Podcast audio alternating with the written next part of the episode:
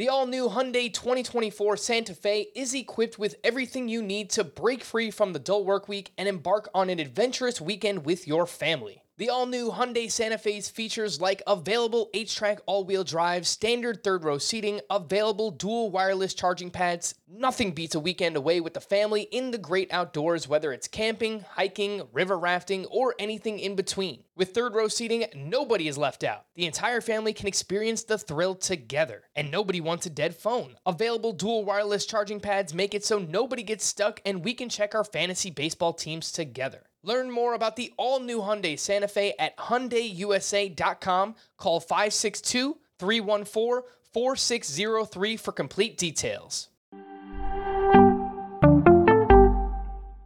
Welcome to the Fantasy Baseball Today podcast from CBS Sports. High drive, center field, hit the wall, grand slam. This is magnificent. Got a fantasy question? Email fantasybaseball at cbsi.com. Get ready to win your league. where fantasy becomes reality. Now, here's Frank, Scott, Chris, and Adam. What's up, everybody? Welcome into Fantasy Baseball today on Monday, September 6th. Hope you're having a great Labor Day weekend. Frank Stampfl here to recap that weekend, get you the latest waiver wire ads and drops. We saw a few pitchers make their returns and much more. Here to help me do all that is not Scott White, as Scott is out enjoying the long weekend with his family, and he deserves it. But joining me in his place is a special guest, the co owner of Friends with Fantasy Benefits, the overlord of the Great Fantasy Baseball Invitational. You listen to him on the Sleeper and the Bust podcast. It's Justin Mason. What's going on, Justin? How's everything going? Scott's ducking me. What is this? Where is he? He's just not here. Nah, enjoy enjoy your days off there, Scott. I'm doing well, Frank. Thank you for having me. Yeah, man. One of the best in the business, 100%. Uh, happy to have you on. Happy that you have the time, your availability. Honestly, I was thinking of someone on the West Coast because I was like, you know, we're crazy that we stay up till midnight here and then we record the podcast. And you know what? I was like, Justin. Justin lives on the West Coast.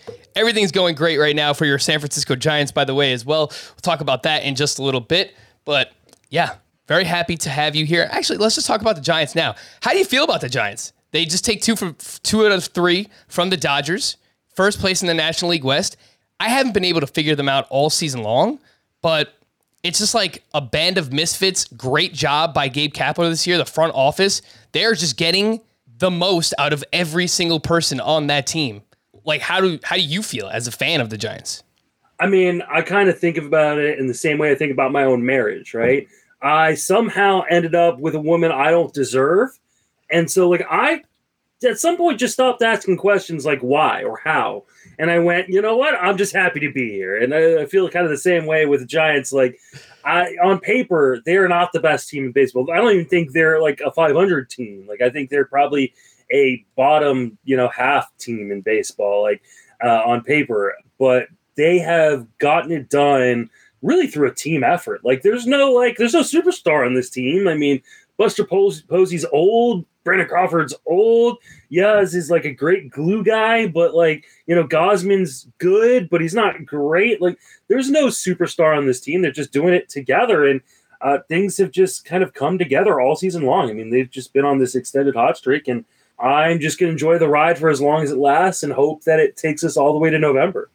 Yeah, it's just been an awesome season. I think you hit it right there on the head. They don't have a superstar. They trade for Kris Bryant, but you know, even his numbers have kind of tapered down as the season has gone along. They're still very good numbers, but you're right. I mean, just a collective effort there from the San Francisco Giants. Uh, we'll see how deep they can make a run into the postseason. Let's get into uh, some weekend recap. Some oh my goodness gracious players from the weekend. Oh my good goodness gracious! All right, the bad host that I am, I did not ask Justin beforehand what player he wanted to do, so I will give you the opportunity while I talk about my player, Justin, to figure out who you want to talk about. So apologies, I should have done that beforehand. But people are probably tired of hearing us talk about Frank Schwindel.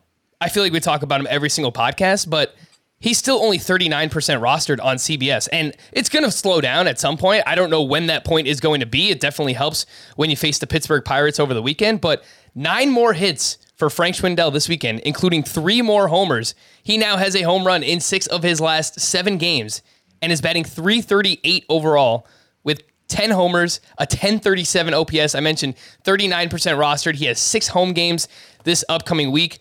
Justin, what is going on with Frank the Tank? Uh, I don't really get it. I mean, he you know he's got been great in terms of his zone contact, almost ninety percent zone contact. Swings outside of the zone a, a fair amount. So like I think the, the batting average is going to crater at some point. But he's going to play. Like who do the Cubs have? Like they, they just have nobody else. So I mean, he's going to play every day and and get a lot of opportunities. Uh, like I said, I don't think it's going to stay this good for super long, but I mean, there's clearly some power in his bat. They're giving him an opportunity, and you got to kind of just roll with him and not leave him on your bench like I did in TGFBI. TGFBI, by the way, 15 team roto in industry expert, a bunch of industry expert leagues that Justin sets up every single year. It's a lot of fun, but yeah, you don't want to leave Frank Schwindel on your bench. Definitely not in a 15 team league.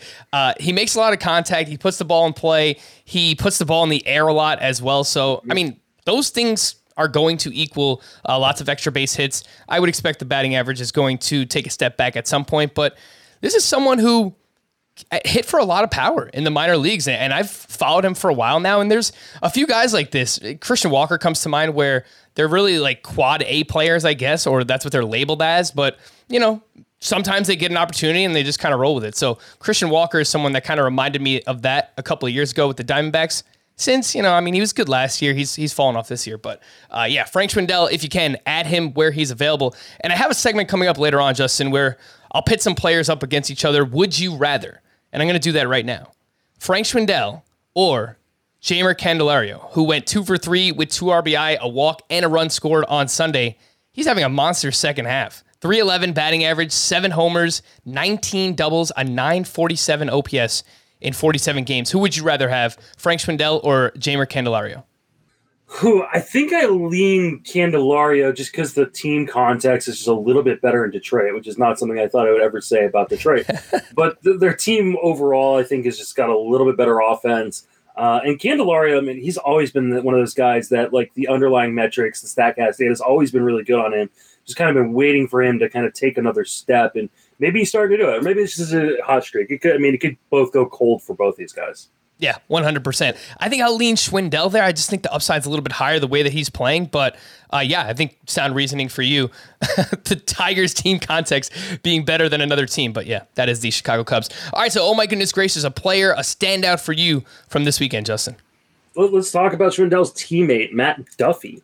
Like, where did a grand slam and then another home run and then throw a stolen base in for good measure? He goes three for five uh, today. I mean, he's just been just been nowhere this year because he's been injured. Uh, you know, but he got hot early in the season. We were talking about, hey, maybe this is a guy who could like play almost every day in Chicago. Well, now he's going to play every day. Super, super deep leagues, right? If you're playing 10 team, 12 team leagues, you just ignore Matt Duffy. But 15 team leagues or deeper, he's going to play every day, I think, in Chicago. And uh, there's a little something in this bat. We've seen some magic with him with the Giants before. Uh, he's going to get an opportunity here in Chicago. Yeah, I think in deeper leagues for sure. I picked him up in my NFBC main event league, 15 team, 5x5 roto. Picked him up for $1 out of a $1,000 FAAB budget. So uh, I'm, I don't have much money left, so I'm, I'm kind of scraping the bottom of the barrel here. I dropped Ronald Torreyes for him, so just to kind of give you some kind of context there. But yeah, an absolutely massive game on Sunday for Matt Duffy. You mentioned three for five, a grand slam, two homers overall, and a stolen base. He's only 1% rostered on CBS. I actually had a few deep league waiver wire hitters that I wanted to ask you about, and we'll, we'll kind of lump all these together, and you give me maybe your one or two favorites here, Justin. But uh, Kevin Pillar is going to have more playing time now with Brandon Nimmo, who is on the IL with a hamstring strain. Pillar had six hits this weekend, two homers, one steal, 7% rostered, has seven games this week. Lane Thomas has three home runs over his last five games, and he's been leading off consistently for the Washington Nationals. He's only 3% rostered. And then Anthony Alford, who is a former prospect with the Toronto Blue Jays, he's now with the Pirates. He had a double dong on Friday, two home runs in that game, and then he stole two bags on Saturday. And this season at AAA, 307 batting average, 14 homers, nine steals, albeit with a 35% strikeout rate. So definitely some issues there with contact. He is only 2% rostered. Uh, how would you rank this group? Pillar, Lane Thomas, Anthony Alford, and Matt Duffy in deeper leagues? Who I think I would go Lane Thomas, Duffy, Alford, and then Pillar. Uh, maybe Pillar and then Alford. I, I really want to like Anthony Alford, but it just he's just never seemed to be able to get it together at the major league level. And not that Toronto gave him a ton of run or anything, but I mean he couldn't crack the the Pittsburgh lineup all year. So like why why do we think now at this point that he's going to figure it out, put it all together? Uh, Thomas is I mean kind of a low ceiling guy, but if he's going to play every day in Washington, and I don't think there's much reason why they won't play him every day. Uh, I think he could like just accumulate rest of the way. Pillar's just he's short side platoon, dude. Like I, I, know, like I know he's gonna play because Nimmo's out and stuff like that, but he shouldn't. He just at this point in his career, he's a, he's a, he's still a very good defender, but that's about all that he is. Yeah, Lane Thomas. Yeah, yeah I mean he's not great. I mean we kind of know. Yeah. Maybe we don't know who he is at this point, but uh, getting the opportunity again to lead off, so accumulating stats as you mentioned, it's uh, like the Nationals lineup is not very good at this point. They trade away Trea Turner. Juan Soto is still doing his thing, but they've been like pesky for other teams. Like mm-hmm. Josh Bell's still hitting pretty well. So Lane Thomas is going to have some opportunity to at least score some runs at the top of that lineup. Before we hit the news and notes, just want to remind everybody that you can listen to Fantasy Baseball today on your smart speakers. Simply say, Alexa, play the latest episode of the Fantasy Baseball Today podcast, or Hey Google, play the latest episode of the Fantasy Baseball Today podcast, and boom it plays easy peasy. Be sure to try it out. News and notes Clayton Kershaw will make a three inning rehab start at AAA on Tuesday. He reportedly felt good after a sim game on Friday. Jack Flaherty is expected to begin a throwing program in the next couple of days. He's on the IL with a right shoulder strain. And Shane Bieber apparently threw a simulated game Saturday. There was no update on him anywhere. I searched through Twitter. I went to Cleveland Indians.com or whatever their MLB site is. I searched all over Google, nothing. There's no update on Shane Bieber. So once we have it, we will get it your way. Jacob DeGrom is still likely about 10 days from advancing to bullpen sessions. Justin, do you think that we will see Bieber, Flaherty, DeGrom, or Kershaw? Oh, man. Well, how do you think? I think we'll see Kershaw. Like yeah. I, I don't think you lump Kershaw in with the rest of them, but honestly, I mean, if the Mets continue to stay in there, Mm-hmm. Maybe we see DeGrom with one more start, or maybe even two more starts rest the way. But the rest of them, I I don't think so. I, th- I think Flaherty's probably done as the Cardinals start to fall out of this. Uh, the Indians already out of this. So I think Bieber's probably done. Uh, but yeah, I think I think we definitely see Kershaw for sure. I think Degrom is very unlikely, and I, I wouldn't roster him if I if I couldn't just stash him on the IL. Yeah, Cleveland nine and a half games out of their division. I mean, I would assume that they don't really have a shot in the wild card either. They no, are. They no, they're eight and a half games out of the wild card too. Uh, I mean, the Mets, the Mets are hanging around. They're seven and three in their last ten games. They they've been hot recently. Uh, they are three and a half games out of their division, so they're still playing for a lot. We'll see what happens there. I think for sure. Kershaw, we'll see at some point. Uh, maybe DeGrom, one or two starts to close out the season.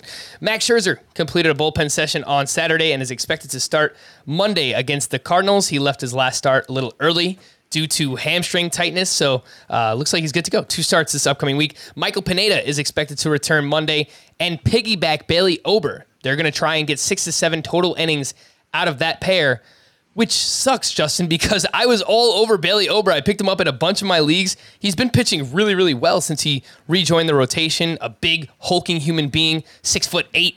He's performing well, but I, I don't see how you can start him now if he's only going to go three or four innings, right? Like you don't even have the opportunity for a win from Bailey Ober. Yeah, it's super disappointing because I've got Ober in a few spots as well, and I'm probably going to end up having to start other guys just because it doesn't make sense to take the risk especially on a bad team like Minnesota. Like, it just take the risk that he could get blown up in three or four innings and not even have any potential for a win. So, yeah, it, it's unfortunate. I wish they were doing the other way around. Why not start Pineda so that way they can follow with Ober? But yeah. is what it is. Yep, yep. That would have gave us more of an opportunity for a win there. So if you do play in any shallower leagues, head-to-head leagues, uh, I've put in to drop Billy Ober in uh, in all of my FAAB leagues tonight on Sunday when we are recording this. Tony Gonsolin felt good after Saturday's rehab start and could be activated soon. He is 43% rostered on CBS. Daniel Lynch exited Saturday's start in the third inning due to a cut on his finger. He was also getting destroyed, so maybe that contributed to that as well. Jake Meyers and Chas McCormick will share center field throughout the month of September. Justin, does that mean that neither of them are rosterable, Jake Meyers and Chas McCormick, if they're sharing time? Yeah, probably. Yeah. I, neither of them are like good enough in terms of having a carrying tool in fantasy that you can go, well, even in part time duty, like they could like make a difference for my team rest of the way. So I, I'd probably rather have a guy who's not very sexy but playing full time. Yeah, I, I like what I've seen from Jake Meyers, but you're right. I just don't think he's going to do enough if he's playing mm-hmm. Half the time, even if it's two thirds of the time. That's probably just not enough for Jake Meyers. Luis Severino is reportedly doing well and is expected to return to mound work by next weekend. Do you think we get anything from Severino rest of the way? No, I don't. I mean, Yeah, I don't can we so. really expect him to go like deep into games uh, at this point in the season? Uh, you know, last thing comes back is command and control off these Tommy John guys. So it means like you could end up getting a guy who goes three innings and gives up three or four runs. Uh, I love Severino maybe for next year. I think he'll be an underrated guy, especially if we don't get much from him this year. But this year alone, no, I'm, I'm not going after Severino. Yeah, I, as a Yankees fan, I think that they probably just want to build him up so that they can maybe use him as a multi-inning reliever in the postseason if they make it. I mean, if they get past a wild card game, but uh, yeah, I, I think that's probably what's in the plans for for the rest of the season. Miguel Rojas was removed Sunday with left trap soreness. A bunch of players went to the IL this weekend. Lots of hamstrings too, which is I don't like. We're pretty late in the season. Come on, guys, massage up. Let's let's let's figure this out. Lucas Giolito strained left hamstring on the IL. AJ Pollock with a grade two hamstring strain, and Dave Roberts said that he will miss a few weeks, which sucks because AJ Pollock was crushing it recently. So not great there. It Connor was ugly. yeah. Connor Joe, another one who we were, you know, banging the table telling people add Connor Joe. The guy's been awesome recently. Him and Frank Schwindel. It feels like we talk about them every podcast. Connor Joe went to the IL with a right hamstring strain, which means more playing time for Raimel Tapia and for Sam Hilliard. They have uh, it's either three or I think it's three games at home this week and then four on the road for the Rockies. Willy Adames went to the IL with a strained left quad. He re-aggravated that injury on Saturday. Jonathan Loaisiga with a strained right rotator cuff. Austin Gomber went to the IL with a back injury. He has really been pitching poorly recently, so uh, that might have been contributing to it. Nick Pivetta went to the COVID IL. He tested positive. The Red Sox are having a little bit of a breakout right now. Not a little bit. I mean, it's it's A lot. yeah, it's winter. It, it's gone around their their clubhouse, but they're getting some guys back. I know Hunter Renfroe was back recently as well, so uh, we'll see. Hopefully, they can get past this. Justin Upton went to the IL with a right lumbar strain. Justin, would you start or sit these questionable players in weekly lineup leagues? Let's start with Carlos Rodon, who uh, apparently will not start against Oakland the, the time that he was supposed to, the first time through the rotation, but there's a chance that he could be back next weekend against the Red Sox. Apparently, he's battling fatigue and soreness. Recently came off the IL. Would you risk it and start Carlos Rodon or, or just leave him on the bench? I think I'm going to leave him on the bench. It's not a great matchup to begin with, and uh, the chance that he could not pitch at all and you take a zero uh, isn't worth the the risk. So I'm, I'm going. I've got him in TGFBI. I've got him in a main event, and I'm going to go a different different direction. Yeah, I'm right there with you. Yordan Alvarez fouled the ball off of his knee. X-rays came back negative. Cross your fingers. He did not play on Sunday. Obviously, the guy had dual knee surgeries last last offseason. He's having an absolutely monster 2021 here, uh, but didn't play on Sunday. Justin, what do you think about Yordan Alvarez? I mean, obviously, you want to wait to hopefully see him if he's in the lineup or not. Uh, but I would roll with him if I, you know, don't have an answer by the time lineup's locked. So he's just been so good. I mean, I think he's going to be a second round player next year, especially getting outfield eligibility back for 2022. Is he going to get to the 20 games this year? I know that he's played there quite a bit. Yep, he will. Oh, that is awesome. He might not actually even be there. I'll double check, but Yeah. uh, yeah, he's he's definitely going to be there because I, I talked about him recently on a podcast, uh, and yeah, he's already got 29 games played in left field. Oh, beautiful. Yes, let's do it. Second round Yordan for next year. That is awesome. Aaron Civale will return Tuesday against the Twins. Uh, not clear yet if he does have two starts this week. It depends if they continue to go with a six man rotation with Cleveland. Would you start Aaron Civale first time back? I think so. Twins are a weak enough uh, opponent that uh, I think it makes sense. Since Civale's was really, really good before uh, getting hurt. I, I like Civale a lot. I think he's a, a good little bounce back. You may not get enough depth to get a win. So, like, if you're searching for wins, if that's what you're really going for, uh, then you may want to look another direction because who knows if they'll let him go five his first outing back. Yeah, especially if you play in a quality start league too, which I mean, this season the way that they've handled pitching, you, you, you should not have been playing in any quality start leagues. I know that Civale got up to uh, 71 pitches his last rehab outing, so keep that in mind. Ryan Mountcastle is nursing a sore foot. He was out of the lineup Sunday. Uh, he's having a monster second half as well, Justin. Would you leave Mountcastle in the lineup? I would. I would definitely. Again, want to check the lineup, see if he makes it in. Uh, but uh, if he, you know, if he's out, I think I'd still try to roll with him. He's like you said, he's been a monster in the second half. After like putting up nothing in the first half, he's really just completely salvaged, uh, you know, season. So yeah, I think I would roll with him in hopes that he's going to play. All right, last one I got for you here. Keibert Ruiz, who of course is one of the top pitching uh, catching prospects in the game, came over in the Max Scherzer trade. He was out of the lineup Sunday with knee soreness. Uh, what do you think about Keibert Ruiz? I think I would go a different direction, uh, just because he hasn't been playing well to begin with. So, and then you're talking about a guy who's banged up, a catcher, you know, having a, you know, sit, you know, crouch for an entire game. I, I don't know that he's gonna play very much this week. I think they might try to give him some extra days off. So I, I think I would, uh, or they could send him the IL. So I, I think I would probably try to avoid it if I can. Yeah, definitely in one catcher leagues go in a different direction. Two catcher leagues, yeah, it's a little bit tougher. Let's see what happens. But uh, yeah, one catcher, I think you avoid Keibert Ruiz. I do have a quick prospect update I wanted to uh, get your thoughts on here, Justin. Mackenzie Gore assigned to High A Fort Wayne on Friday, and he returned to game action with rookie level Arizona Complex League affiliate August 19th and has made three appearances since then. During that time, he posted a 1.65 ERA, 104 whip in 16 and a third innings pitched. I think the road back is is pretty long here for Mackenzie Gore. I mean, he's dealt with mechanic uh, mechanical issues. Uh, he's like kind of dealt with the yips and stuff. I know that good our good friend Chris Chris Welsh, aka the Welsh from in this league, was uh, at one of those starts, and and I was listening to his Prospect One podcast, and he wasn't really impressed from what he saw from Mackenzie Gore. So, uh, do you have a feel here, Justin, on Gore? Uh, obviously not for redraft this year, but uh, if you play in Dynasty, right? Like, is there any hope for Mackenzie Gore? Yeah, I think there's hope still. I, I never like to give up on guys who were formerly top prospects. They were top prospects for a reason. Like he was really, really good in the low level levels of the minors, and um, you know, it sounds like a lot of this isn't necessarily a talent issue; it, it's a mental issue, and hopefully, uh, it seems like he's starting to make some right steps in the right direction. Uh, I think if I could, I'd try to buy low on him and, and see if uh, you know maybe someone does want to give up on. You know, people want to sell prospect pitchers all the time, right? The old tin stat. There's no Yep. such thing as a pitching prospect. So yeah, I think I would try to buy low on him because I mean, once he is, uh, you know, worked his way up, he'll be in that rotation next year, and I mean, he could be special.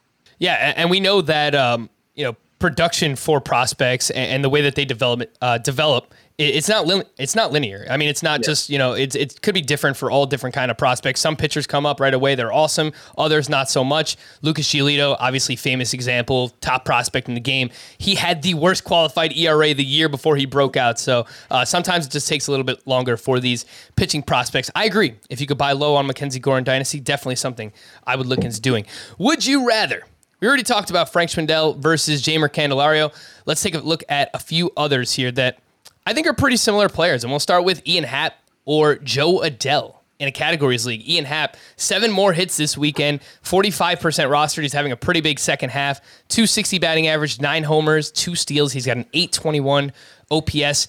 Joe Adell had six hits this weekend, including a double dong on Sunday. Two homers in that game. He's 49% rostered. He has six games this upcoming week. Justin, would you rather Happ or Adell? This one like hits me straight in the heart because I am a big fan of Adell. I'm a big fan of, of Ian Happ, and they've both disappointed me greatly recently. Um, but they're both starting to hit. I think I go Happ. As much as I love Adell, and I do think like the, the ceiling is the limit for a guy like Joe Adell. Um, he's still swinging outside the zone a ton. He doesn't make a ton of in zone contact. Uh, he could be, you know, have some really prolonged uh, cold streaks. Yes, when he's hot, he's he's going to be fun to watch and stuff. But there's still a lot wrong with the profile uh, that he hasn't quite fixed yet at the major league level. So I'm going to go with my, my boy Ian Happ, who uh, is another perennial disappointment. And I think they're pretty similar players overall, too, right? Like a lot of swing and miss in the game, uh, some power, some speed. Obviously, Joe Adell regarded as a higher prospect. I, mean, yeah, probably much higher prospect. He was regarded as one of the top prospects in the game. Ian Happ did have some prospect status there for a while as well, so I don't want to sh- sell him short. But uh, I'm with you. I'll, I'll, take Ian Happ. I think it's pretty close. But uh, let's pay attention to Joe Adell and see if he kind of builds off this big weekend here. In shallower leagues, Michael Conforto or Wil Myers. Michael Conforto, six hits this weekend, including a home run. And in August, 268 batting average, 876 OPS for Michael Conforto. He got the plate discipline back on track. He's 69% rostered. And then Wil Myers over his last 15 games, 310 batting average, four homers, one steal. He's 74% rostered. The problem, the Padres only play five games this upcoming week, and Myers doesn't really play every day. He plays like 60 to 70% of the time. But uh, who, who would you go with here, Conforto or Wil Myers?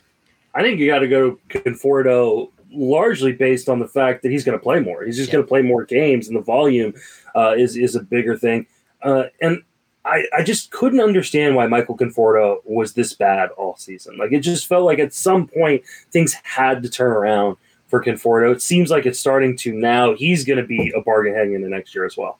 Yeah, it's, it's super interesting too because he's in a contract year. So I'm I want to see where Michael Conforto winds up, and what kind of contract he receives, because obviously coming off this down year, had a monster 2020 season when it was, you know, obviously a shortened season. But uh, yeah, it's been a really weird one, and, and I agree with you. It's nothing really looked that different in the profile for Conforto this year. I mean, not hitting the ball as hard, okay, but yeah, it's been weird. I'm, I'm, with you. I'll take Michael Conforto over Wil Myers. Next one up here, Jonathan Villar. The Mets, I mentioned they're hot. We're going to talk about a lot of Mets today. Uh, Jonathan Villar, 16 hits, three homers, one steal over his last eight games. He's 41% rostered, has second, third shortstop eligibility on CBS. Very quietly, Villar is batting 268 overall, 18 homers, 11 steals. That's a really good season for Johnny Villar. And then Luis Urias, he had five hits this weekend as well. He added his 19th home run, 63% roster. I don't want to sell him short. He's going to play more now that Willy Adames is back on the IL. Would you rather Villar or Urias? That's really tough. I think with Adames out, I think I'll take Urias. Uh, I just, you know, he'll play, should play every day. Um, and I like the team context a little bit better, but I like the park a lot better. Uh, and so give me Urias. It's close though. I like Villar, VR, and he's Villar's been surprisingly great this year. I wish I hadn't dropped him in my main event early on in the season. I don't blame you, man. I mean, he wasn't. There was a stretch there where he wasn't really playing, but now that he's been mm-hmm. hot, they they use him all over the field. Nice little utility man there for the New York Mets. Uh, I think it also kind of depends what you need, right? So I think if you need a little bit more pop maybe a little bit better batting average. I think that could be Urias. If you need steals, maybe go in the direction of uh, Jonathan Villar. I know uh, the Mets play seven games this upcoming week. The Brewers play six. So that could be a deciding factor for you as well. Last one here that I have Would you rather Andres Gimenez or Leody Taveras? Specifically, if you need speed in a categories league, Gimenez had four hits, three steals this weekend. He's 12% rostered, seven games this upcoming week. And then Leody Taveras, over his last seven games, 296 batting average, two homers, four steals. He's 12% rostered. Justin, would you rather Gimenez or Taveras? Oh, I mean, obviously, you know, if you're taking positional eligibility because Gimenez has the ex- added eligibility, uh, I think I'm going to go Taveras just because he's let off a few times, and in Texas, I think wants him to lead off. Uh, he's been really good since getting recalled, so I think I'm going to lean Taveras, but like both guys. Yeah, I, I, do like both as well. I mean, there was, you remember, Justin, there was so much hype for Andres Gimenez coming into the season. And I, I thought for good reason, too. I mean, I, I kind of backed off as we got closer because, I mean, I, the helium just kind of got out of control in, in, you know, high stakes leagues. He was going inside the top like 120 picks, maybe even top yeah. 100, which, you know, it got a little out of hand. But, uh, yeah, I mean, he's kind of flashing a little bit now, especially that speed, and Cleveland lets their guys run. So I think these are two names you could look at if you do specifically need some steals. Uh, but I'm with you. I, I do lean Leody Taveras just a little bit more. Let's take a quick break. When we return, what if I told you this before the season started? Let's get Justin's thoughts next here on Fantasy Baseball Today. Robert Half research indicates 9 out of 10 hiring managers are having difficulty hiring. If you have open roles, chances are you're feeling this too. That's why you need Robert Half. Our specialized recruiting professionals engage with our proprietary AI to connect businesses of all sizes with highly skilled talent in finance and accounting, technology, marketing and creative, legal, and administrative and customer support. At Robert Half, we know talent. Visit RobertHalf.com today.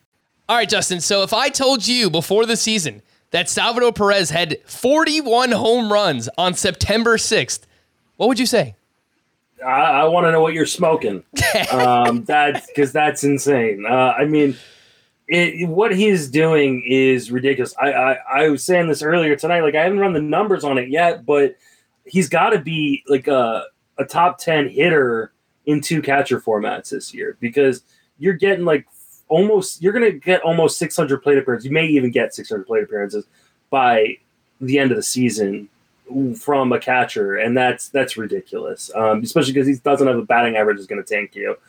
He will be completely over uh, overpaid for next year. Um, but those of you who are willing to drop that top 80, top you know 90 pick on him, good on you. I wish I had. Yeah, I wish I did as well. You know, I I liked grabbing one of the top 10 or 12 catchers, and it was really just whoever fell at a discount. So I wound up with a lot of Willson Contreras, I thought, you know, was pretty pretty good draft day price. James McCann, I got a lot of, and you know that didn't really work out. Sean Murphy is another one I liked, and that hasn't worked out either. Uh, on CBS, if you play in a Roto league, you can actually go to all players and you could see where they rank for the season. Salvador Perez, five by five Roto, is the twelfth ranked player, player, not just hitter. Overall, Salvador Perez in two catcher leagues is the twelfth overall player. Just an absolutely fantastic season for Salvi. Justin, what if I told you before the season that uh, on September 6th, Robbie Ray would have a 2.60 ERA, a 0.99 whip, 212 strikeouts over 166 innings pitched, and is in top three contention for the American League Cy Young? I would not have believed the whip. Like that's, I mean, I, I would have thought you were I'm like, oh, I can believe the strikeouts. I maybe even believe like the ERA and in the innings and stuff. But the whip, come on, this is Robbie Ray. But I mean, he figured it out. I guess. I just I don't understand it. I mean, he started to trust his stuff, right? You, you really tax his own now instead of nibbling. And I think this is it's got to be a product of something in Toronto, right? The the coaching staff said, hey, listen you've got really good stuff. Stop trying to get people to swing outside of the zone and go after him inside of the zone. And it's really worked for him uh, it's insane because I think he's gonna be like a top 15 starter next year, um, and I think that's probably right. Yeah, I think that is right as well in terms of ranking him. I don't know if I am going to want to pay that that price for Robbie Ray next year. It's I mean it's just the old adage, right? Like don't pay for a player coming off a career year. It's the same thing for Salvador Perez. So uh, we'll see. But man, Robbie Ray just 2.3 walks per nine this season. Where I mean you know, his days in Arizona, we were like up over four. I think we were up over five walks per nine a few times too. You're right. It's just the control has been awesome for him. Simplified his approach. Fastball slider really makes up the most of his arsenal now. Attacking zone, as you mentioned, uh, it definitely helps that the velocity has been up this season as well. So, uh, Robbie Ray, one of the biggest steals this season. Cedric Mullins, another one. He went two for four with his 25th home run on Sunday. He's batting 305 also has 26 steals, 25 25 season for Cedric Mullins. Justin, what would you say if I told you before the season that Cedric I said, Mullins? I told you so. I told you so. Um, I mean, I didn't think this was going to happen necessarily. Like, I think uh, I, I, I, wrote an article for Fangraphs and uh, you know bold predictions piece, and I think I said he was uh, my bold prediction was he'd go 15 25. So like I didn't think he'd have this quite kind of power, and I definitely didn't think he'd for this kind of average.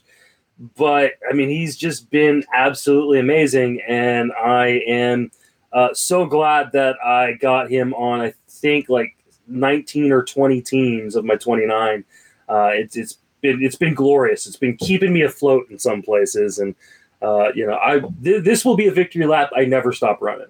No, that's that's good on you, man. Absolutely. I mean, I I don't think I wound up with him anywhere. I have probably like 12 or 13 teams and I have zero Cedric Mullins. So, uh, definitely, definitely good job on you there. And I wonder if we see more hitters kind of ditch switch hitting after this mm-hmm. because Cedric Mullins did that. Uh, I, I, it was either before last year or, or before this season. But uh, yeah, right before this season, yeah, right before this uh, season. I think too, like if you're like me and you're already starting your prep for next season because you you have you know an addiction and and and not, and way too much free time on your end apparently. Um, you know, one of the things that clued me in on Mullins was I was watching lineups in September, and he was leading off every game. Start looking at some of these teams and seeing what their lineups and seeing if you're seeing any kind of uh, you know things that stick out to you. Things like Leody Taveras leading off, you know, in September, or uh, you know, or other guys hitting in certain spots. You know, how are teams playing these guys down the stretch? Because it's not like previous years in which you had you know 40 million players on the roster in September, and we couldn't really make what of anything uh, at the end of the year. So right now is a good time if if you aren't as into baseball or aren't as into football and you're still 100% on baseball and really getting ready for next year, this is the time to really keep a close eye on things like that. Yeah, could give you a leg up on your competition heading into next season. Really good point there from Justin. All right, last one here. I wanted to hit Kyle Seager. Hit two home runs on Saturday. Justin, what if I told you before the year that on September 6th, Kyle Seager would have 33 home runs and 93 RBI? I mean, I'd ask you if you had a time machine um, because this this is ridiculous. I mean, this is you know, I mean, most power he's had in his entire career, um, and it's you know one of the reasons why the Mariners have competed for as long as they have uh, in the wild card in their division. So, uh, I mean, good for Seager. He's he's gonna get uh, a nice little contract at you know age what 32, 33 uh, next year uh, and on a different team. He's got a team option, but there's no way they're paying paying out that team option. Uh, so maybe he ends back in Seattle if, if they kind of come to terms on a new deal. Uh, but if he leaves, it'll be a better hitting spot, right? I mean, it'd be better than Seattle. So uh, good on good on Seager. Uh, I, I'm glad that he is outperforming his little brother. Very nice there. Yeah. I mean, he's only batting 213, but of course, the power has been awesome for Mm-hmm. Uh, for Kyle Seager. A few hitting leftovers from the weekend I wanted to mention. Adalberto Mondesi has played three games since returning. In those games, he has four hits, one homer, four steals. Justin, are you ready to draft him in the top three rounds again next year after a monster September? So this is one where you really want to watch the usage, right? Because they said, well, he's only, you know, maybe he can't be a full time player, and that's why he keeps getting hurt and stuff like that. Uh, and so I really want to see how many games is he playing down the stretch? Are they really going to only play him three out of every four days or three out of every five days? Because that'll really impact the price. But man, uh, you see the tools, you see it, right? We're getting sucked back in. I'm ready to be hurt again. I really am. I don't know that I'll take him in the first three rounds, but you know, if he's sitting there fourth, fifth, sixth round, something like that, it'd be really hard to leave potential 50 stolen bases on the board. I know. I mean, and there's people that are going to laugh about it. Ha! Why do you keep drafting Adalberto Mondesi? But I mean, you see this. You see what he did last September, and literally just wins people fantasy championships when he can stay on the field. So, especially if you play in a categories league, the guy's just such a difference maker. Those three games that he's played that he has played in thus far, they have come over the course of a five game stretch for the Royals. So you're right. He has sat out. He's played one game, sat out, played one game, sat out, and then played another game on Sunday. So let's see what that playing time looks like rest of season. Nolan Arenado a double dong on Friday. He's now up to 29 homers and 88 RBI. Francisco Lindor back to back days with a home run on Saturday and Sunday. Hopefully, getting ready to finish strong because Lindor, Yelich, trying to figure out what to do with those guys for next year. Cody Bellinger, it's, I don't know, scratch my head, try and we'll figure something out uh, throughout the offseason for those guys. Javier Baez, four for four on Sunday with a sock and a shoe. Justin, I don't know if you've ever heard this phrase that we have a sock and a shoe. That's a home run and a steal in the same game. It was made by our, our very own Scott White. I, I think it's pretty good. I like it. Good one. Yeah. I, I tried to do sweet and salty for a little bit. People didn't like that, so I, I gave up on it. I, I, don't. I love sweet and salty snacks like chocolate covered pretzels. Those are you know those are one of my favorites.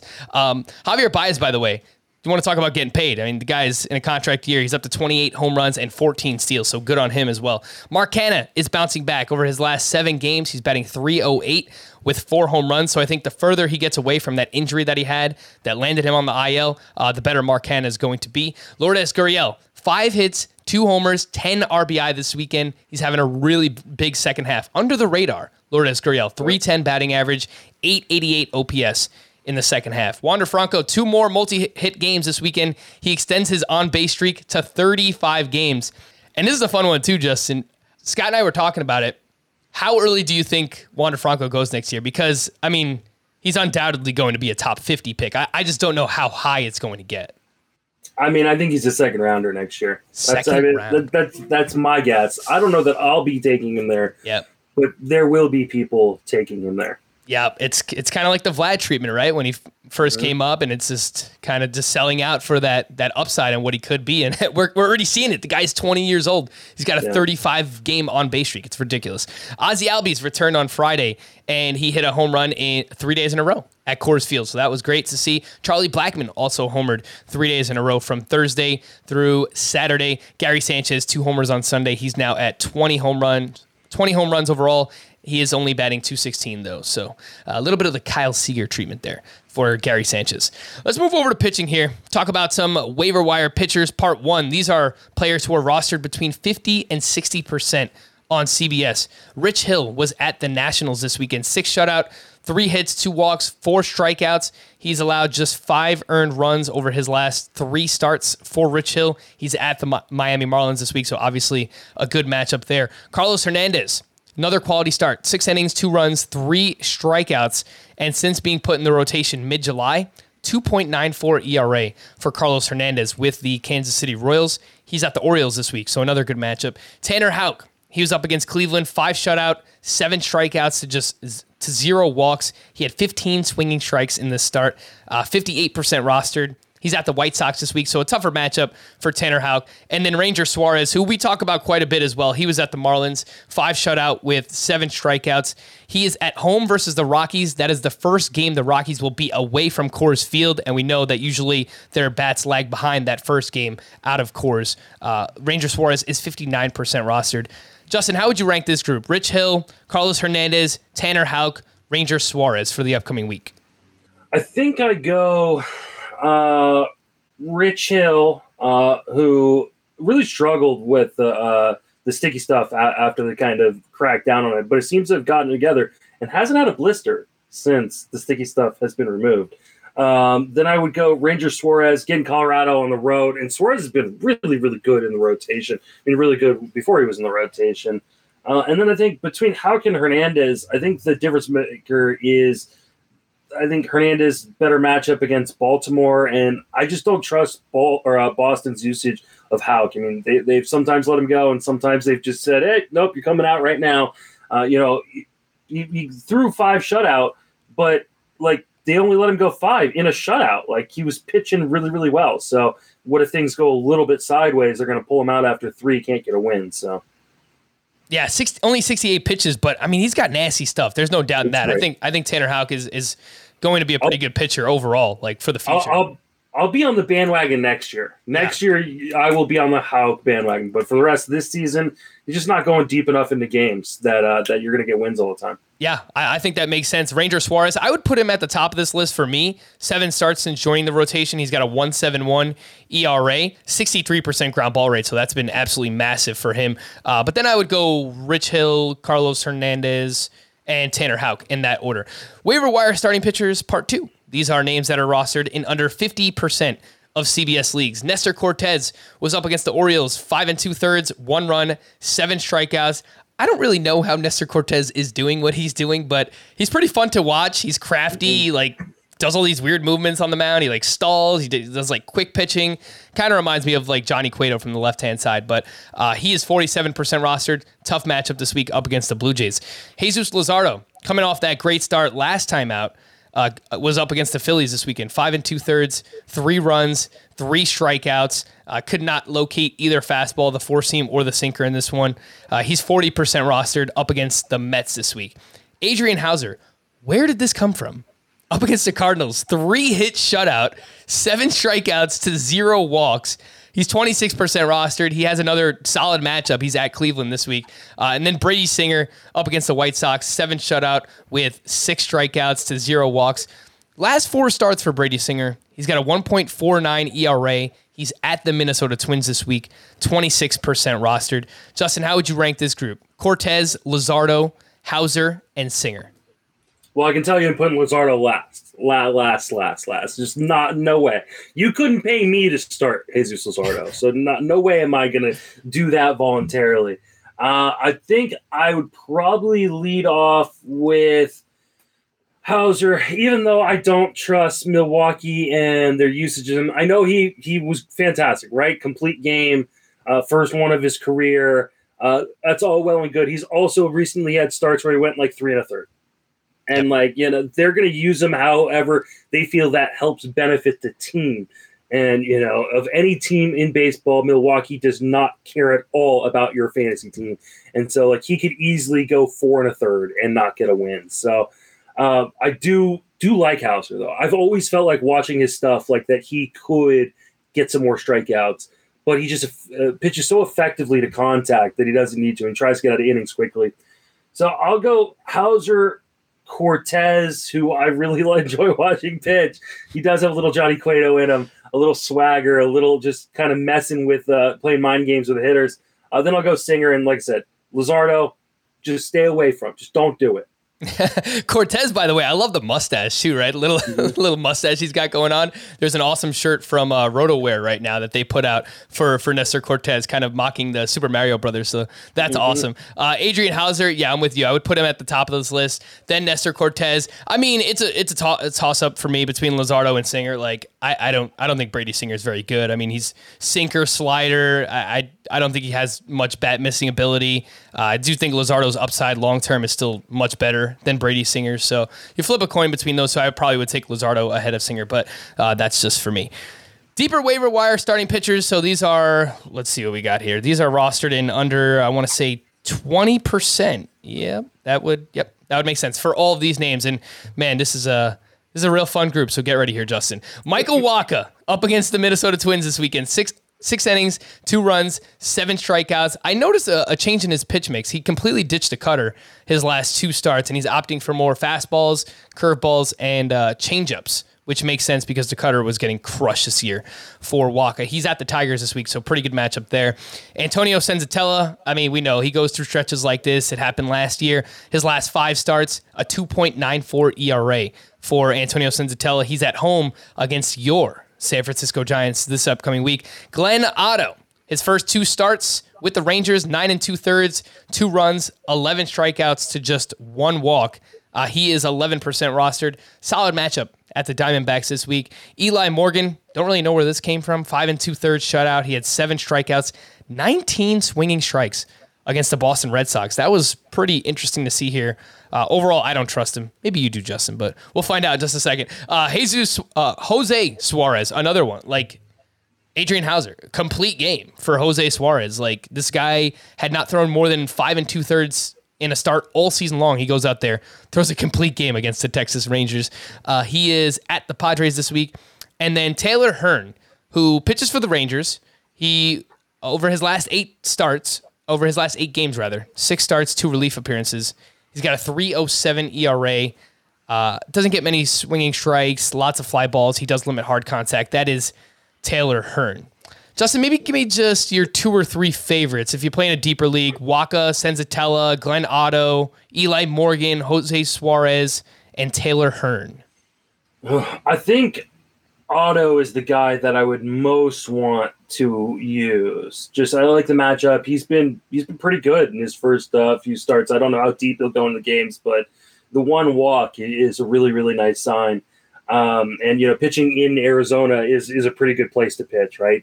Going up against a national team in a, in a good ballpark uh, with the humidor. So I think Otto's easily the number one guy in this. Um, mm, I mean, I like Jose Suarez, but he's actually he's going against Houston this week, not not San Diego. Okay. So and I, I don't I don't want to have anything to do with Houston at all. Just just stay away. Uh, and there's nothing worse than roster a guy who just had a big outing and then he gets destroyed. And I think that, that has real potential. Um, I like Eli Morgan a little bit, but the walks have, have been an issue. Uh, you know, he sometimes loses uh, command within the zone. Milwaukee, no, not not not wrong with that one. So if I got to pick another one, I guess I go Michael Wacha, who I, I agree. I, I, like this pitch pitch mix change, and I've fallen for the Michael Wacha trick before, and I'm I'm a lot like Charlie Brown, just going to kick that football one time, I'll connect. oh man, famous last words, right? Michael Wacha. Trust Michael Wacha deeper leagues. Again, these are in deeper leagues. So he's only 12% rostered. Solid matchup this week. Yeah, I would put Glenn Otto up at the top and I would put uh, Michael Wacha behind him. I think Antonio Senzatela, like in the right spots, you can use him at home in Coors Field against San Francisco. Pesky lineup. They hit home runs. I don't think that that's the spot that I want to try and take a shot here on Senzatela. By the way, if uh, Scott's not here, but I'll, I'll play the little jingle because uh, I, I do enjoy this with the little Glenn Otto that we do. One eight hundred Glenn Otto. Come on. Pick up the phone. The call is free. Very nice there. 1 800 Glenn Otto. Get him on your team in deeper leagues. We had a few pitchers return this weekend. Justin, wanted to get your thoughts on some of these. Freddie Peralta came back against the Cardinals. He gave up four runs over two innings. He only threw 53 pitches. Uh, he's up against the Phillies this week. Jose Urquidy made his return. He was at the Padres. Only goes four and a third, gives up two runs. The velocity I saw up on all the pitches here for Jose Urquidy. Nice matchup this upcoming week against the Seattle Mariners. And then Trevor Rogers came back on Friday against the Phillies, four and a third, two runs, only three strikeouts, and he is at the Braves. So, what did you think about Peralta, or Urquidy, Rogers in their returns and their matchups this week? I, I only really like the one for Urquidy. Yeah, I I think I would go with Rogers. Atlanta hasn't been great against lefties this year, so uh, I, I think I Rogers I would probably queue up. Urquidy I think I would queue up as well. Peralta again, Milwaukee they don't care about your fantasy team. They're just going to you know, and and they also got such a big lead in the division that they're not going to mess with things, right? They're going to keep these workloads really managed uh, down the stretch, especially for a guy like Peralta, who's you know shifting from being a bullpen guy to back into the rotation, dealing with an injury. So, I, I Peralta is one of those guys that I think he'd be dropped in shallow formats, even with that huge upside. It's just I think the chances that he's going to have a lot of innings rest away is pretty unlikely. So, uh, I think yeah, uh, I like him for next year though you know, I was, and I'll take my L on him. If I take my victory laps on a guy like Cedric Mullins, I'll take my L's too. I was completely wrong on Freddie Peralta. He has just been absolutely amazing this year, but I think rest of the way, he could probably move on. Yeah, no, I, I love that too. I mean, it's accountability here, right? Like, we're going to get some things right. We're going to get a lot of things wrong too. So, uh, we like to do the same thing. It's, you know, I, I, think when Vlad was going off earlier in the season, I, like, we had Vlad on all of our bus list, mm-hmm. and it was just because of the price, right? Like, he hasn't done anything yet, and we're still drafting him inside the top whatever seventy picks and. Pfft, loser right here. I mean, that did not work out. So um, I think specifically for Freddie Peralta, good point there on really all players that we see playing time kind of taking a step back rest of season. Kind of just like strip the name off the back of the jersey. Cody Bellinger was someone last week where we said you can drop him. He, I mean, he's a platoon bat now. He's batting well under 200. He's been awful this year. It's clear he's paying, playing through injury. Hopefully he gets back on track, you know, off season, another year removed from that shoulder surgery. He could be better for next year, but like bigger names that are not producing, it's I mean, this is not the time to be holding on to names like that. So I think that's a really good point there from from you, Justin. Starter sit, I got a bunch of names for you. Let's run through these. John Means, he was at the Yankees this weekend. Five innings, two runs, five strikeouts. Would you start or sit? I believe he's only going to face the Royals. CBS they have him scheduled for two starts, but he is pitching on Wednesday. It's an eight game week. Are they going to let him go on three days rest from like one Wednesday to Sunday? I don't think so. So if it's just KC, would you start or sit, Justin? Yeah, I think it's just going to be KC, and then he'll have a two start next week. So I will. I'm going to start him against against Kansas City. Kansas City is not very good. Yes, they they are they're quite bad. They made Zach Plesac look like a good pitcher earlier in the week. Exactly. So uh, John Means, uh, yeah, I mean. Means has got back on track a little bit here. The swinging strikes are still not where we want them to be, but uh, yeah, against the Royals, I can get behind that. Sean Manaea, he was at the Blue Jays this weekend, really needed a bounce back start, and he got it. Seven innings, two runs, nine strikeouts. Uh, entering this one, his five starts in August, he had a 9.90 ERA. Would you start or sit at home against the White Sox this week? Hmm. I think I would sit unless I was really desperate. Um, I mean, the A's should let him go because they're, they're chasing down a wild card spot or maybe even the division if they can get hot. Uh, but uh, man, that, that White Sox team is pretty good.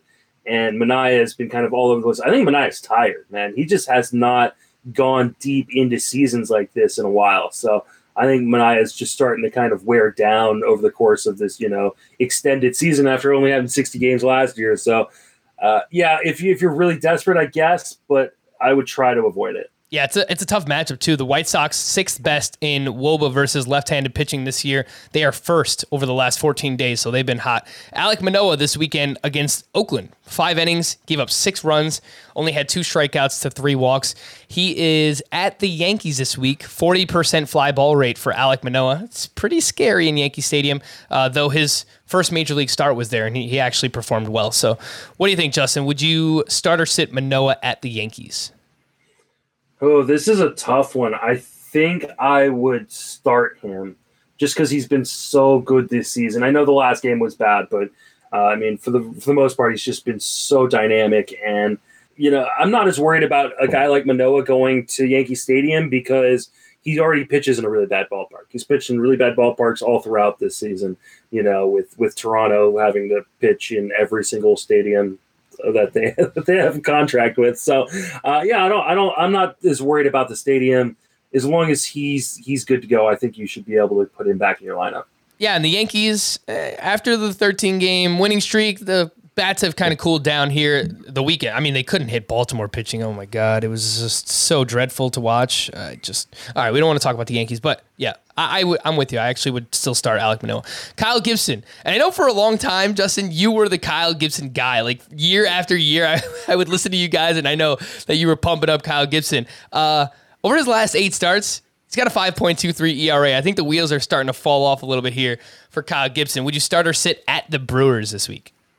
I think I would sit him. I mean, this is the exact same thing that happened to Kyle Gibson last time he was good, right? Is he, he had this really good start to the season, then fell off kind of at the end, and we we blamed it on the I think it was ulcerative colitis. Um, and we're like, oh, you know, that's what's going on here. You know, he got sick, but I think maybe he just tires out, and you know, he's a volume guy. He needs to volume his way because he doesn't strike out a lot of guys, like to be successful for fantasy owners. Uh, and you know, if the volume isn't very good right now, then it's probably time to move on. Kyle Hendricks, over his last eight starts, he's got a 7.48 ERA, a 1.62 whip, 3.1 walks per nine. Kyle Hendricks is not right at the moment. Would you start or sit at home against the Giants? Oh, against the Giants, you gotta. I mean, come on, you gotta sit him. He he's been. I want to say he's been like the worst qualified pitcher this season. I, I could be wrong, but it's pretty close. He's Either bad. way, it's been which is crazy because I mean I had him as a top twenty pitcher coming into the season. I just thought that if anybody can volume his way and, and give you good ratios, and it can, it's got to be Kyle Hendricks. And the wheels have completely fallen off this season, um, and uh, and so have a lot of my teams. How about Ian Anderson in two starts coming off the IL? One of those was in Coors Field, so I mean, you give him a bit of a pass. But eight and two thirds, four earned runs, six walks to zero strikeouts. Very, I don't know what's going on with Ian Anderson right now. However, he's at home against the Miami Marlins this week. That's a good matchup. Um, I just worry that he's not healthy yet, and um, that that might be the issue here. And the Braves are kind of in a desperate spot where they're trying to hold on to this division, and and I think pushing him maybe farther than he should go. Uh, I think you can roll him out, but it's this is just because it's the Marlin doesn't mean they can't. They, they just put up you know runs on Gibson, right? So like they could put runs up on on Anderson as well. Last two here. Josiah Gray, his last two starts, he's given up 12 earned runs over six innings pitched. The swinging strikes way down during that span as well. Uh, he is still 75% rostered. I would ask if you want to drop him, Justin, but he's at the Pirates this week. So I think I would hold on for one more. Yeah, I think I think this is the deciding factor, right? If, if you can't use him against the Pirates, then you can't use him. He can't be on your Yeah. team. So I think you give him one more go. He's a really really talented pitcher. He's had moments of brilliance and then moments where he loses kind of the command within the zone, which leads to home runs. So uh, if if he can put a good showing against the Pirates this week, then I'm going to continue to roll with him. If he puts up another dud, he's got it at the waiver wire. Last one, Corey Kluber returned this week. He made two starts, seven and two thirds, seven earned runs. Did have 11 strikeouts, so the swing and miss looks pretty good. He is at the Mets this week. Yeah, I don't think Kluber's right.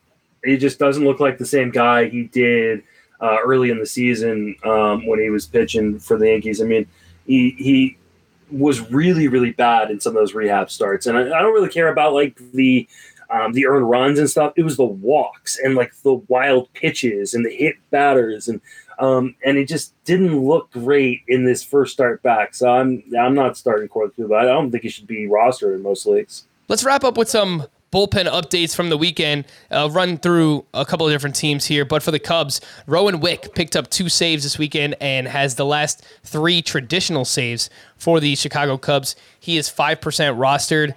Someone I think you could add in deeper leagues if you need saves, Justin. Yeah. If you need saves, I mean, it's hard to get them right now. And, and Rowan Wick looks like the guy uh, now that he's healthy. Yep. For Oakland, Sergio Romo came in on Friday with a two run lead. He then gave up a three run walk off homer to Marcus Semien. What an awesome game, by the way. I mean, Toronto was rocking in that game. Lourdes Gurriel hits the game. I believe it was game tying grand slam the inning before, and then they go down two runs, and then uh, Marcus Semien with the revenge game, three run homer there in the ninth inning. Uh, Lou Trivino also uh, only recorded four outs this weekend. He gave up seven more earned runs. Justin, who do you think gets the, names, the next save opportunity for the Oakland A's? Andrew Chafin. Yep. I think that's it's hard to argue with that too. I mean, he's he's been so awesome this year. So yeah, and I mean, I think this is a really really fluid situation that's going to change hands a few more times. Rest of the way, just be happy with what you got from Trivino because you you got a lot from him uh, for nothing off the waiver wire. Yep, for Boston this weekend on Friday, Adam Ottavino entered in the seventh inning in a tie game, which was pretty random. There was a runner on first. Uh, the top of the lineup was coming up, and then he struck out the two batters he faced. Garrett Whitlock recorded the final four outs for his second save of the season. And then on Saturday, Ottavino gave up three earned runs. He took his third blown save, but did wind up with the win. He's 36% rostered. I still do think Ottavino is the guy there for Boston. Matt Barnes is currently on the COVID IL as well. For Tampa Bay on Friday, Andrew Kittredge got his sixth save and he has Tampa Bay's last four traditional saves. I believe it was Sunday. He took the loss. I don't think it was a save opportunity. It might have been like a tie game, but he did pitch. Uh, I mean, it's Tampa Bay, Justin. I don't, do you have do you have a field? Do you actually trust Andrew Kittredge? No, I don't trust anybody in Tampa Bay. He's like, don't do it. No, don't do it. For Colorado on Friday, Carlos Estevez picked up his fourth save. On Saturday, he gave up a solo homer and picked up his fifth save. I think he's entrenched as the Rockies closer right now. It's Coors Field, which is not great, but uh, Estevez is pitching well right now. For Seattle, uh, Paul Sewald pitched in the seventh inning on Friday. Then Drew Steckenrider pitched in the eighth. Uh, Johan, a gentleman named Johan, picked up uh, his second save of the season in the 10th inning. And then on Saturday, Diego Castillo pitched in the ninth. He picked up his 16th save, so he returned. There's a bunch of names. Justin, do you have any feel for the Mariners bullpen right now? I think Castillo is going to be the guy, but I think it also could switch hands a bunch. They're just going to kind of ride the hot hand. I just think, especially for next year, if you're kind of looking at these, because these are the situations you're going to kind of look at for next year. This, I think, this is going to be another muddled situation coming into 2022. Yep, I mentioned the Reds on Saturday. Michael Lorenzen pitched in the seventh and the eighth inning. Mychal Givens picked up his fifth save, but they've been hard to trust for the Marlins. Dylan Floro picked up his eighth save of the season on Saturday. On Sunday for Baltimore, Tyler Wells got his first save of the year. Cole Sulser pitched on Friday and Saturday. They like to mix and match quite a bit. Baltimore doesn't win many games as it is. For the Tigers, Gregory Soto recorded the final five outs on Sunday for his 18th save. For the Twins, Alex Colomé gave up two hits, a walk, uh, and he picked up his 11th save of the season. He's 44% rostered. He's not very good. I don't. I don't think Colomé's good. But if you play in a shallower categories league, he's their closer. So he's going to get save opportunities. And then for the Cardinals on Sunday, an epic meltdown. Giovanni Gallegos enters with a four run lead. He gives up three hits, a walk, gives up one run. Alex Reyes comes in, gives up a walk off grand slam to pinch hitter Daniel Vogelbach. I'm thinking they still go back to Gallegos next time out. What do you think, Justin? I think they do too. But I, I think again, this is a situation that's probably going to be pretty fluid. I mean, they even said when they were when they kind of demoted Alex Reyes out of the role that they were going to play matchups in the ninth. So I think they, I think it's going to be kind of fluid. But I think Gallegos gets the next opportunity.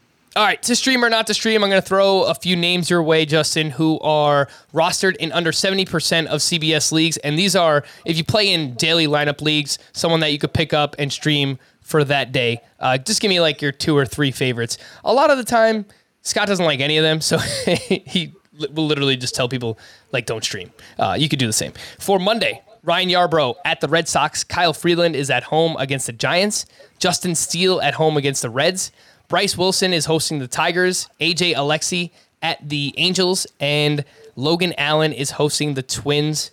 Do you like any of these, Justin? I mean, not particularly. Uh, I guess if I'm going to give you two, I'll go Logan Allen, Minnesota, coming off of two decent starts, both quality starts. So he went six. Uh, and then AJ Lexi, I guess. But the other ones, I mean, Yarbrough against a Boston team that crushes lefties, no thanks. Kyle Freeland at home versus my Giants, absolutely not. I don't even know who Justin Steele is. I just refuse to admit that he's an actual pitcher in baseball. All right, let's go on to Tuesday to stream or not to stream. We have Jake Odorizzi at home against the Mariners. Logan Gilbert on the other side. He's at the Houston Astros. Wily Peralta at the Pirates. Edward Cabrera versus the Mets. Jackson Kowar at the Orioles. And Eric Lauer versus the Phillies. All right. I, uh, I'm going to go Eric Lauer versus the Phillies. Lauer is one of these guys that people just will not give any credit to, but he continue continues to just put up good outing after good outing after good outing. And Phillies, yeah, they're a good team, but they're not a great team. So I'll, I'll, I'll run it out there with with Lauer. The rest of the bunch, a little scary. I think Odorizzi, I guess, for Seattle is somewhat interesting for me. Uh, but no way am I starting Logan Gilbert, who's been struggling uh, against Houston. Um, and Edward Cabrera, I like him long term, but he's been kind of up and down so far.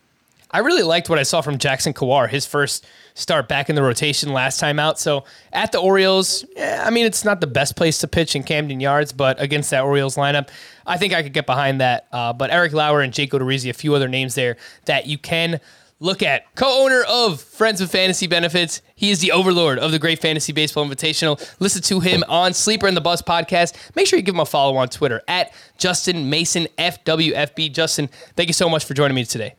Hey, thanks for having me, Frank. It's always a pleasure. I also want to thank your wife for allowing you to, to, to come hang out too, because I saw her on Twitter. She's like, I, you know, I, I better get some thanks on the podcast. So I do appreciate it. yeah, yeah. She she was uh, she was very um, uh, happy to loan me out, so she wouldn't have to hang out with me for the for the evening.